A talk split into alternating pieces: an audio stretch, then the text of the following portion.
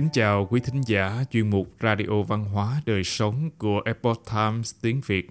Hôm nay, chúng tôi hân hạnh gửi đến quý thính giả bài viết có nhan đề Lùi một bước để tiến hai bước, quân tử chờ thời mà hành động. Bài viết của tác giả Đan Thư. Thời thế, thời cơ đều là khách quan, không phải do con người tạo ra. Chúng ta không thể sáng tạo thời cơ mà chỉ có thể làm tốt những gì mình có thể làm được. Chờ đợi thời cơ, nắm bắt thời cơ. Trong chu dịch nói, quân tử giấu vũ khí trong người, chờ thời mà hành động. Y muốn nói rằng quân tử có tài năng siêu việt, có kỹ năng hơn người, nhưng không đi khoe khoang khắp nơi, mà chỉ thể hiện tài năng hoặc kỹ năng của mình vào thời khắc cần thiết nhất mà thôi. Chúng ta thường nghe thành ngữ nếm mật nằm gai đây thực ra xuất phát từ điển tích câu tiễn nếm mật nằm gai, để nói về việc chịu khổ chờ thời của cổ nhân. Chúng ta hãy cùng nghe lại câu chuyện này.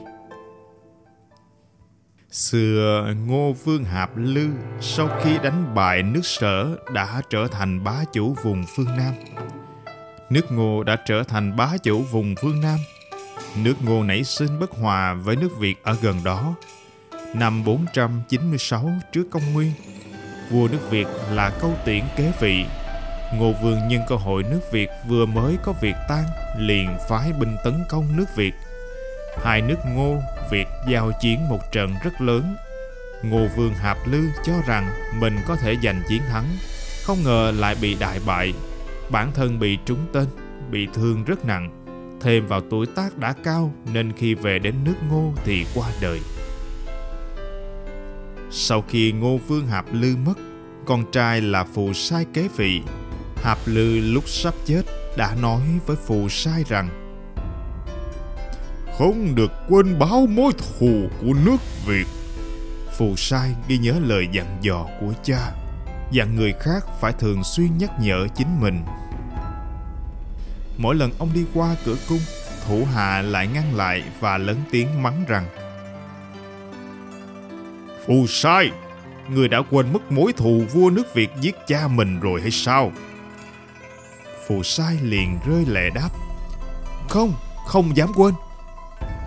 Ông còn sai ngũ tử tư và một đại thần khác là Bá Hy thao luyện binh mã, chuẩn bị tấn công nước Việt.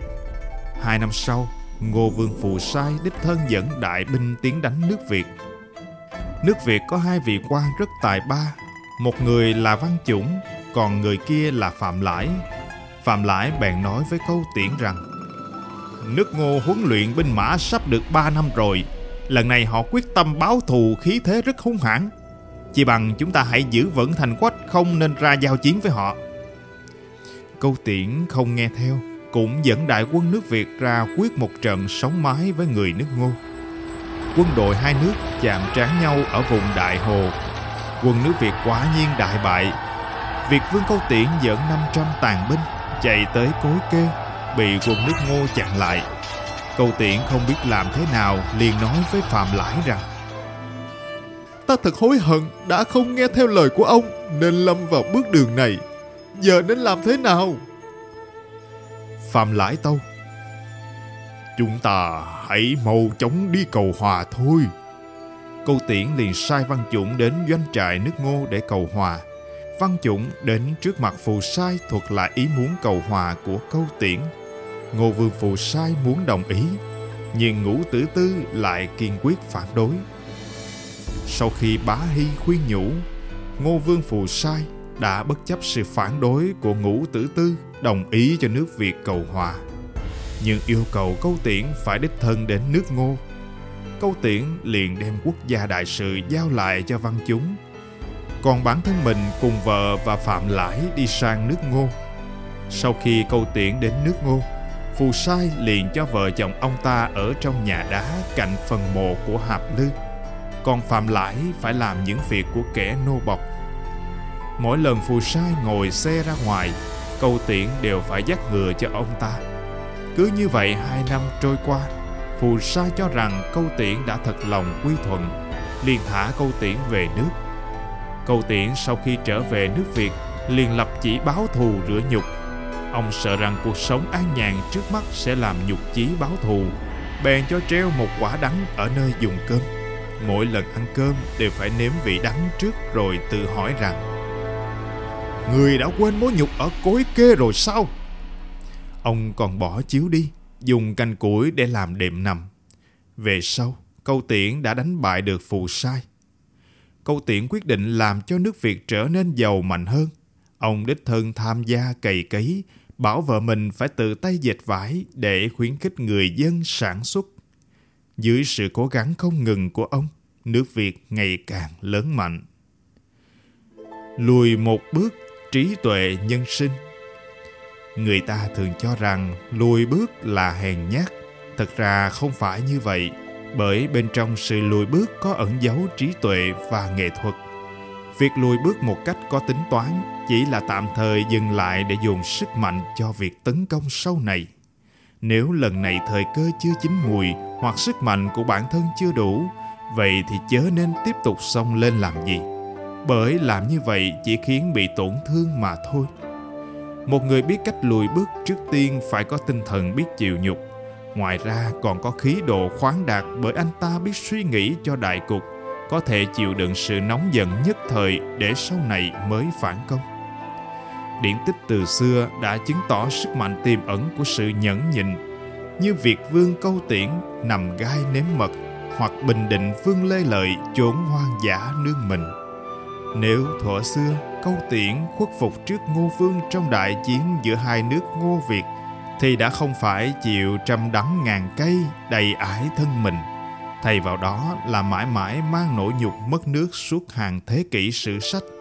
Khi Lê Lợi từ chối những chức quan tốt theo mưu đồ của tướng nhà Minh, nếu ông không lấy lùi làm tiếng, trở về ẩn giấu nơi núi rừng mà âm thầm chiêu mộ hào kiệt mưu trí thì khó có thể làm nên nghiệp lớn sau này biết lùi một bước để tiến hai bước là một cảnh giới một mỹ đức, một thái độ sinh tồn, một bản lĩnh trong ứng xử, càng là đại trí tuệ của nhân sinh. Lùi một bước, tiến hai bước. Dưới áp lực phải học cách thay đổi trong nguy nan học tự bảo vệ mình. Lùi một bước, biển rộng trời cao, những một thời sống êm lặng gió. Đó mới là trí tuệ bản lĩnh đích thực của một bậc trượng phu. Biết mượn gió trợ hỏa, biết chọn thời mà làm biết lấy yếu thắng mạnh, biết lấy nhu đấu cương người biết lùi là kẻ thấu hiểu đạo lý ẩn sâu bên trong, hiểu rằng nhượng bộ không có nghĩa là nhu nhược yếu thế, mà ngược lại là thể hiện sự tài trí, bao dung và cao thượng, như vậy mới có thể trở thành người chiến thắng. Kỳ thực, lùi và tiến có thể viên dung, hỗ trợ lẫn nhau, giống như âm và dương, cương và nhu, động và tĩnh, trên và dưới thành và bại chỉ có âm thì không sinh ra được chỉ có dương thì không lớn lên được cao ngạo thì sẽ có hối hận chỉ biết tiến mà không biết lùi thì cuối cùng sẽ dẫn đến suy sụp thương vong người xưa nói Sở dĩ không biết rõ chân núi là vì bản thân đang đứng ở trên núi. Người trong cuộc mê, người bên ngoài rõ ràng minh bạch. Lùi một bước là khiến bản thân mình đi ra khỏi núi, đứng ở ngoài cuộc. Như thế mới có thể thấy rõ chân núi, lý trí hiểu rõ được sự tình mà làm thành sự nghiệp. Quân tử chờ thời mà hành động quân tử xem cơ màu mà động tác chu dịch hệ từ hạ lúc có biến động người quân tử phải xem xét suy nghĩ cho cẩn thận. Để lúc làm việc gì thì biết rõ cái thời cơ có làm được hay không. Có thời cơ làm được mà không làm là dại. Chưa có thời cơ làm được mà làm cũng là dại. Không phải là người quân tử. Còn binh pháp tôn tử nói rằng, nếu không thể thắng thì phòng thủ, có thể thắng thì phải tấn công. Phòng thủ khi thực lực ta không đủ, tấn công khi thực lực ta dư người giỏi phòng thủ, ẩn mình dưới chín tầng đất. Người giỏi tấn công, khuấy động đến chín tầng trời.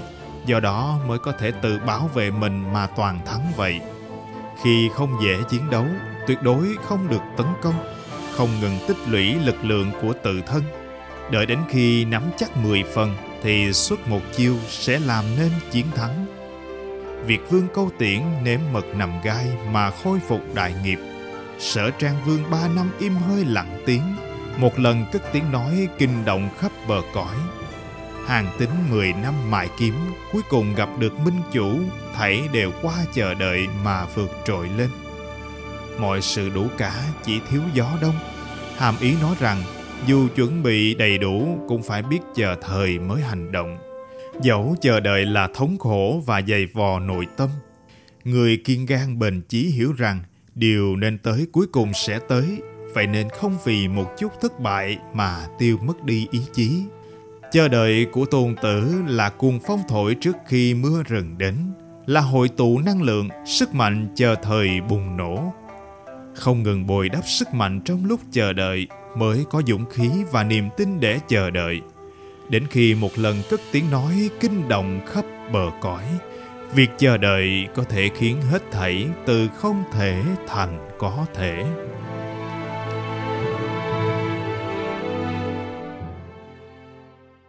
Quý khán thính giả thân mến, chuyên mục Radio Văn hóa Đời Sống của Epoch Times tiếng Việt đến đây là hết. Để đọc các bài viết khác của chúng tôi, quý vị có thể truy cập vào trang web etviet.com. Cảm ơn quý vị đã lắng nghe, quan tâm và đăng ký kênh.